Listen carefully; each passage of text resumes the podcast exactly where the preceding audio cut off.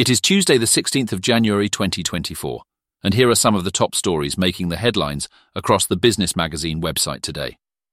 In a recent report by HSBC Innovation Banking and Dealroom, it was revealed that investment in UK startups has experienced a significant drop, with figures falling to £16.71 billion in 2023, a drop from the £24.55 billion observed the year before.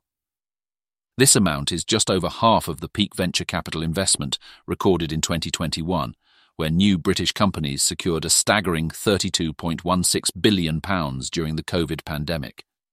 However, this surge in investment has since tapered, particularly in the second half, raising questions about the future of venture capital flow into the UK's burgeoning startup ecosystem. In a year termed a landmark, Airbus, headquartered in Bristol, has outpaced previous performance by delivering 735 commercial aircraft to 87 international customers, marking an 11% increase from the previous year. The aerospace giant also secured 2,319 gross new orders, pointing to a surge in demand.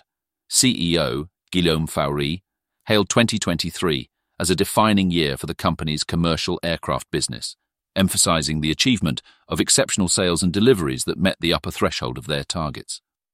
This success unfolds despite the complexities of the current global operating environment.